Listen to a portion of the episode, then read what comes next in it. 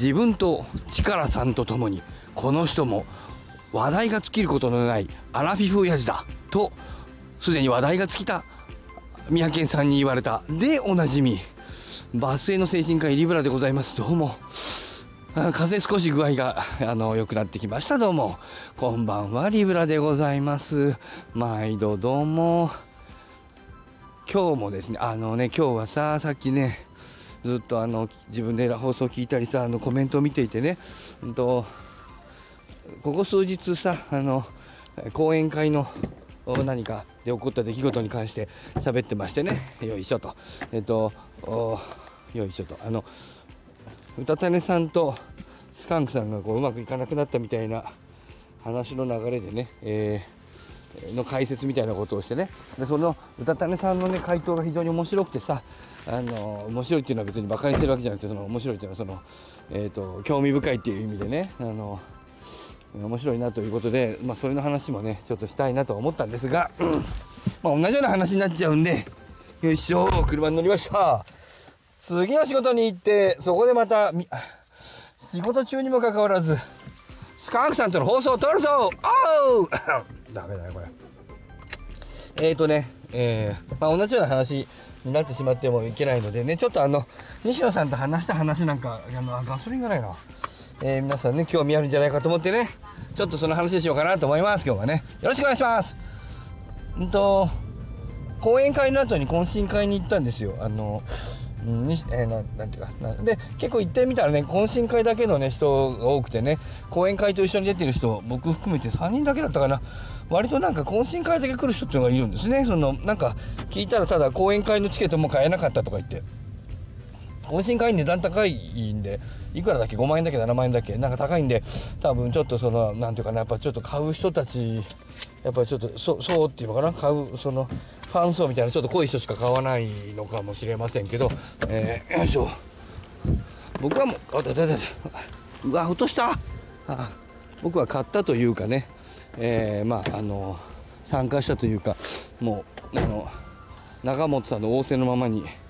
やっておりましたけどもまあまあちょうどよかった呼んでもらってねあの参加してとてもとても面白かったんですけどね。てなことで、えー、行ってしまってね、えー、料金400円でございます。はいはい。あのあそうだった。でえっとまああの僕はそのなんていうかな。場場の空気があんまり変な風にならないように、うんと、調整する役割なんかなとか思いながらあの参加したんだけどガソリンがねえな大丈夫かな、えー、ですがえっとねまあまああの結構ね最後中本さんにもよかったねいっぱい喋れてみたいな風に僕はやっぱり中本さんにやっぱ5歳だと思われやっぱ最近進化してやっぱ中学生ぐらいだと思われてるのかな。よかったねよかったな西野さんと喋れてみたいに、よかったですとか言ってまあいいんだけどさ。えっ、ー、とまあまあねあの楽しく結構喋ったんだよね。なんかあの西野さんとね。でそのまあどんなことを話したかの話をしようと思いますけど結構なんていうかな僕ね、うん、前ここでも言ってますけどね結構そのん？おっとちょっとまあいいや。あの歌種さんじゃないあのスカンクさんから連絡がまあ後で見よう。えっとね結構ねその偉い教授とかとえっとにずけずけものを言うのが割と得意というかなそういう性格、まあ、あんまりちょっと空気読めないところがあるんでねでねなんですよね。えー、そのたそうだけどねうんと学者さんでね偉い教授っていうのはねあのあんまりねこうなんていうなあのおべんちゃらっていうのお世辞っていうのそのあのなんて言います？そういうこうさおだてられてさあのそういうごますりみたいなあのでこびるみたいな。そういうのねあんまりね喜ばないっていうかまあちょっとそのなんとかな。あのいつものねはいはい。感情とさ理屈感情優位型あの理屈優位型っていう言い方ですると大学の先生教授っていうのはあのねちょっとやっぱ理屈重視型の少し偏屈で理屈重視型あ歌種さん側？スカンクさんより歌種さん側の人が多いんですよ。あのやっぱりちょっとそういう形の変人が多いんだよね。あの割とこうああでもないあのなんていうかあの子がこんなん言った。そうよそうよぐちぐちみたいなよりかはなんかちょっとずれてるみたいな。あるでしょ？なんか天才はちょっと変わってるみたいな言うじゃない？天才と何かは紙一重みたいな、えー、そういう紙一重的な少し変わった人たちがやっぱりね、えー、偉い教授とかに多いんです。であまだ治りきらんな。ね。であのそういう教授結構ね僕あの割と得意にしていて得意っていうのはね僕はちょっと同じように空気読めないからだと思うんだけど仲良くするのがあってね。で某その有名な今日僕はちょっと若い時ね某有名教授とがあの別のところの有名教授が僕の大学のにあのなんか来てる時があってそのでその時に、えー、その誰かがね相手しないといけないってことで僕がね当時の主任教授に選ばれたんです。あれはまあ学問的にも範囲が近かったのも僕がやってたこととは近かったのもあるんだけどまあ近いも何もまだしあのね若手なんでそんな関係なくて。そうじゃなくて僕がその先生にあの置く臆せずにずけずけものを言うというところに多分僕があの目をつけられてですねあのそこを採用してもらってもっとね、うん、と偉い教授とね、えー、ていうかな座談会みたいな雑誌の医学雑誌の座談会みたいなのにも呼ばれたことがあるんですけどそれもおそらく僕がずけずけものを言うという特徴があるんでそれをあの買われたんだと思う。あの普通だとやっぱり偉い先生にあの臆してものが言えないよね自分の立場考えて。僕はあの空気読めないんで少し空気読めないことがあるところがあるんでずけずけ物を言う、まあ、でもその方が気に入られたりするわけその相手によるわけ。でその人へのやっぱりがすごい人だっていうこう尊敬の念みたいなものは僕は基本的には持ってるんです。尊敬の念は持っているけどだからといってあのこびたりするわけじゃなくて先生ここはどうなんですか？いやそれは違うんじゃないですかとガンガンにこうあの食いついていくんで。でもねそういう偉い先生たちってその方が喜ぶのよ。ですごいややこしいその教授と言われている先生に僕がくっついていてその人にみんな怖いから変な変な人だからちょっと。みんなねなんかもうお茶を出したりねそういうこと気に使うのね。僕はそうじゃなくてその学問の内容にの方に行ってもうガンガン行くわけ。もうそこに質問はするわいろいろぶつけるわっていうことで。そうするとね結局逆に気に入られてね、えー、僕その人にねあのねご飯一緒にうちにお食事に来いって言われてねすごい変な人なんで、ね、僕もう絶対嫌だと思って。お食事に誘われちゃってもうその時の主任教授の僕をそこにあってかった主任教授に先生の責任ですからあのあのその人にも主任教授なんで僕その人にもそういう言い方をするんだけど先生の責任で僕ここにお呼ばれしちゃったんだからあんたも一緒に来いっていうようなことで僕その主任教授を、えー、無理に巻き込んで、えー、人1人でそのあの有名教授の家に行くのにすごい嫌だったからあのそこで2人で話するのきついなと思って、えーと、僕は嫌になったら帰りたいんだけどさすがにお呼ばれして帰るわけにもいかないっていうことで、えー、主任教授と一緒にその偉い先生のところに、まあ、その主任教授も相当偉い先生なんだけど世界的な先生なんだが、えー、連れて一緒に行って、まあ、あステーキをごちそうになってすんごいほんの量だったなみたいなね、まあ、そういう経験をしてます。でえー、かなりそういう僕はもともとそういう人間なんです。うん、俺はそういう人間だ。ねえー、え、ビッグなんとかと同じように僕はそういう人間なんですがで,、んとでねあのくしくもですね西野さんがねえっ、ー、とね米軍を叱っているところ叱ってるというかな別にあの、まあ、その本気の叱ってるじゃなくてこいつはダメなんだよみたいなねことを言ってることがあってね何かというとねえっ、ー、とね米軍はこびると言うんです。俺にこびると。俺にこびてどうすんだと、えー、こいつは、えー、社長を見るとこびると。これはダメだと。なぜなら、えーと、こび自分は俺は天才だともうあの言われていると。でその天才だと言われている人に「天才ですねすごいですねすごいですね」と言われたってそんなことは別に言われ慣れてるし嬉しくはないと。でこびて喜ぶ社長もいるよと。こびて喜ぶやつはいるけどそいつはあのその程度の社長だと。こびて喜ぶのやつはレベルが低いと。この米君はまだそういう社長しか会ったことないんじゃないかなと。あのもっとこうなんていうかな褒めて喜ぶようなやつダメだろっていう話をね。まあとにかく。うん、まあちょっといろんな、まあ、言い方いろいろでしたけど、まあ、要するにそういうことや。で僕もそれはもうその通りだと思うでさっきの話で言うと大学の教授でもねこびて喜ぶやついるのよ。ね。やつって言ったら申し訳ないね。こびて喜ぶような教授もいるやつっていうかな。それはそれで立派な先生なんですけども、まあ、そのレベルの人なんだけど、まあ、僕からするとなんかちっちゃいなと思うんだよね。こびて喜ぶってなーって、えー、僕だってこびられたら喜ぶ褒められたらよ嬉しいところはあるけどそれはまあ僕がそれの程度の人間だっていうことですよね、えー、なんだけど、まあ、自分は大したあの小小市民ですのでね褒められてシンプルに喜ぶけどそうじゃなくてちゃんと,、えー、と尊敬した上で、えー、とこびないというねそういう姿勢があるとさらに気にに入られる場合、まあ、そのレベルの人には気に入られる。また別のもっとね上のレベルの人に上っていうのかな。またちょっと違う趣向の人にはまた違うね。あの、まあ、ある種僕もこびてるんだけど、まあ、こび方の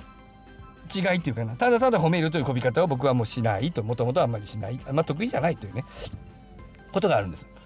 というお話がまずありましてまあそういうお話もあったんだが僕が何を西野さんと話したかというといろいろ話したんだけど割とね今思うとね結構ズケズケ物言ったなと。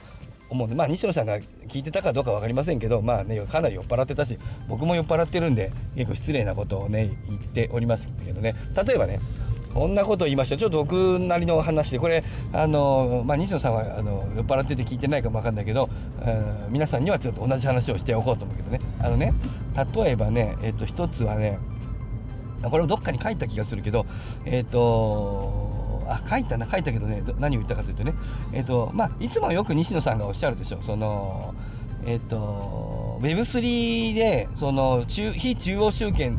えー、というのはおままごとだというようなことをおっしゃるでしょよくね。えっ、ー、と多数決で物は決まらないと。非中央集権なんていうのはあの夢物語でやるみたいな話をね、えー、おっしゃったんであのいや西野さんとあの これがまたねそんなことよく言うよね西野さんの前で。あの僕はやっぱ頭がいかれてるな。じゃあ西野さん西野さんと。あのもうちょっと言い方は丁寧ですよ。ね。あの西野さんに絶対怒らせないようにあの絶対先ついちゃいけねえぞって長本さんにあのあのコッピドッグあのねあのコッピドッグじゃなくてもうあのしっかり言われておりますので、えー、それもねちょっと申し訳ない。長本さんに申し訳ないんだけど僕西野さんに言っちゃったよ。うに長本さんがいるところで。あの西野さんとなんか話をしてる最中にあのなんていうかな。もう大丈夫ですよ西野さん。僕はね長本さんからねもう散々言われてるんですよ。絶対西野さんに先を継いじゃいけない怒らせたらお前ぶち殺すぞとあの中本さんからも散々言われておりますので僕は西野さんのあのに先を絶対ついてないでしょ長本さん。ほら機嫌がいいじゃない今日ね。僕が先をついてないからじゃないの？みたいなね。あの無礼なことを言ってね西野さんね「あすいませんすいません」とか言ってあのちゃんともちろん分かってくださってえ冗談分かってくださってると思うけどめっちゃ怒ってないよね実は。そんなことない。ね。まあそんなねそんなくだらない人じゃないよね。えー、天才ですからね。えっ、ー、とということで僕はだから心の中で尊敬があるからいいわけだと思うんだけど、まあ、尊敬しながら言ってるんで、まあ、少し尊敬してれば少し腐しても大丈夫なんだと思うんですが、えーね、ということで西野さんね怒らせないように先はついておりませんよとか言って、えー、はいあねあの安心してください、えー、はい酒は入ってませんけど僕は入れ入って入れてませんよみたいなことを言ってね、えー、なことであのやってましたけどそんなこと言いながらね。で機嫌をまあで何の話だっけ？そうじゃなくて酒を継がない話じゃなくてあそうそう。ね。いやいやいやちょっと西野さんとね。僕が思うにえっ、ー、と、えー、非中央集権というのは基本的には、えーと、 GAFA 的な中央がなくなって民主主義になるという話では僕はないと思いますと。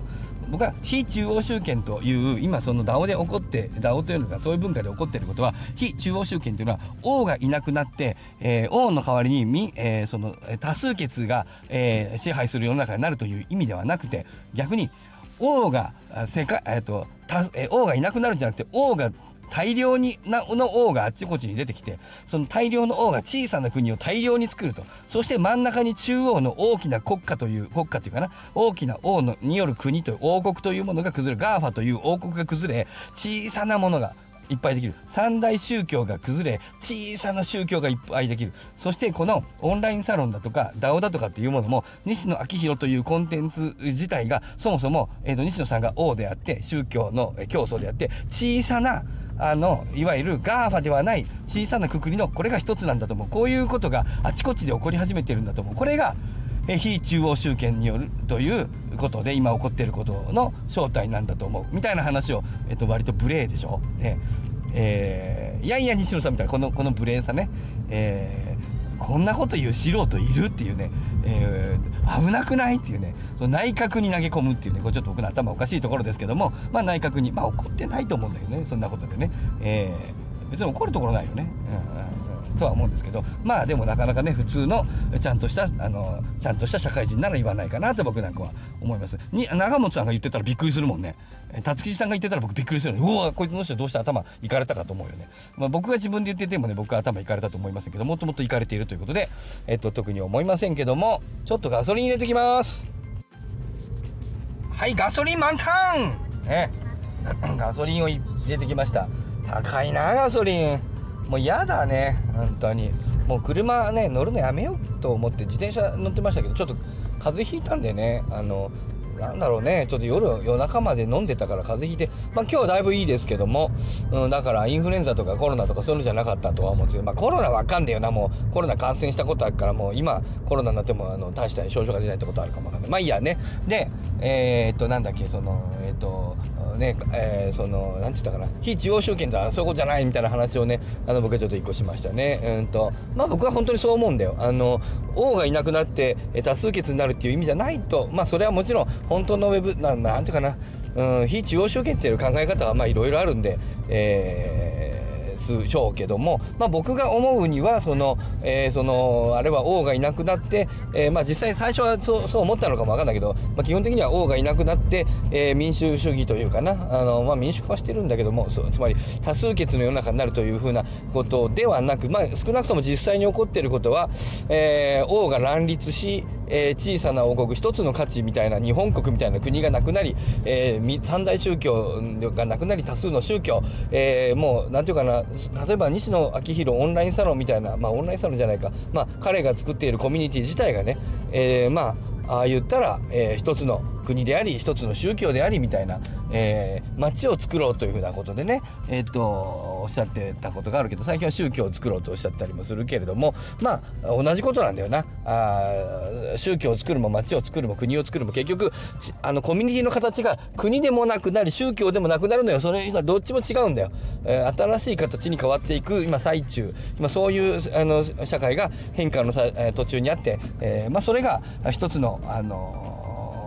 何て言うかな非中央集権的な、えー、今変化のね一つその形として Web3 的な形になっているけれどもこれは、えーと、そのネットの世界だけで起こっていることではなく一つの表れなんだよね、えー、別にネットの世界だけじゃないのよ。国家ってものが怪しくなってるのも全部そうだし、えー、まあ、ネットの登場がこういうのを加速させたとは思うんだけどまあ一つまあいいやね。ってな話をあの一つしました。もう一個はねえっ、と何の話をしたかな？西野さんがねえっ、とね、うん、何だったかな？あ忘れちゃったの忘れちゃったけどなんかそのまああ貧困問題の話でしょ？だってその夢と金の話でそういう話じゃないですか。えっ、ー、とこれが右か左か。えー、これ右か。右に行こうね、えー、要はさ夢と金というもの。僕もこれもね、えーと、僕の狭いコミュニティの中ではね、えー、どっかで言ったりネットに書いたりはして多分ツイッターに書いたりどっかしてるんですけどえっ、ー、とえっと夢と金みたいなことでもちろんそのねえー、そのえー、ね、えー、まあひまあ、例えばひがむなと、ね、周りをひがんだりせずならこっちの方がガソリンめっちゃ安いしますとひがんだりせずに、えーするなという話があるでしょそして、えっと、夢と金みたいなもので、まあまあ、に象徴される新しい知識を子供に与えて子供が一人一人勝てばいいじゃないかというねそしたら貧困問題は解決するじゃんというもちろんそういう話なんだけど貧困問題っていうのはそうもっともっとちょっと1枚2枚難しい問題じゃないですかね西野さんと。えっと、つまり、えー、西野さんが言及していた日本は、えっと、貧困率があ高いと、ね、諸外国、ね、先進国に比べてなんてな話はあれは OECD のランキングはえーと、あれは相対的貧困率ですよねと。つまり中央値あの収入のその国の収入の中央値、まあ、収入本当は可処分的なものがあるからちょっと本当はちょっとまた違いますけど詳細を言うとちょっと違うけど、まあ、ざっくり言って儲けみたいなお金もらえるお金みたいなざっくりした言い方で言うとの、えーと中央値の半分以下あ、ま、中央値っていうのは真ん中でメジアンね、えー、平均値じゃなくて中央値ね。中央値の、まあ、100人いた、えー、101人いたら50番目の人の、えー、中央値の、えー、もらっているそのあ、えー、お金の半分以下のところを相対的貧困、まあ、貧困と定義したあその率の割合ですと。つまり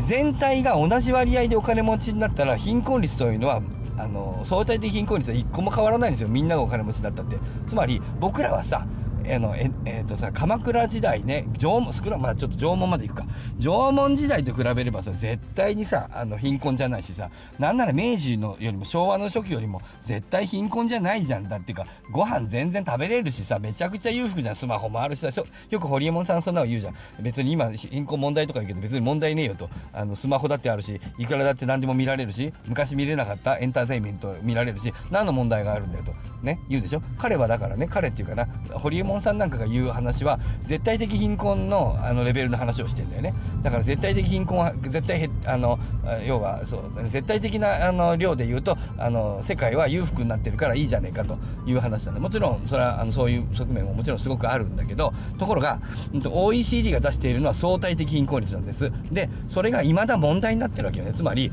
あの相対的貧困というものが尺度として存在していて、えっと、それを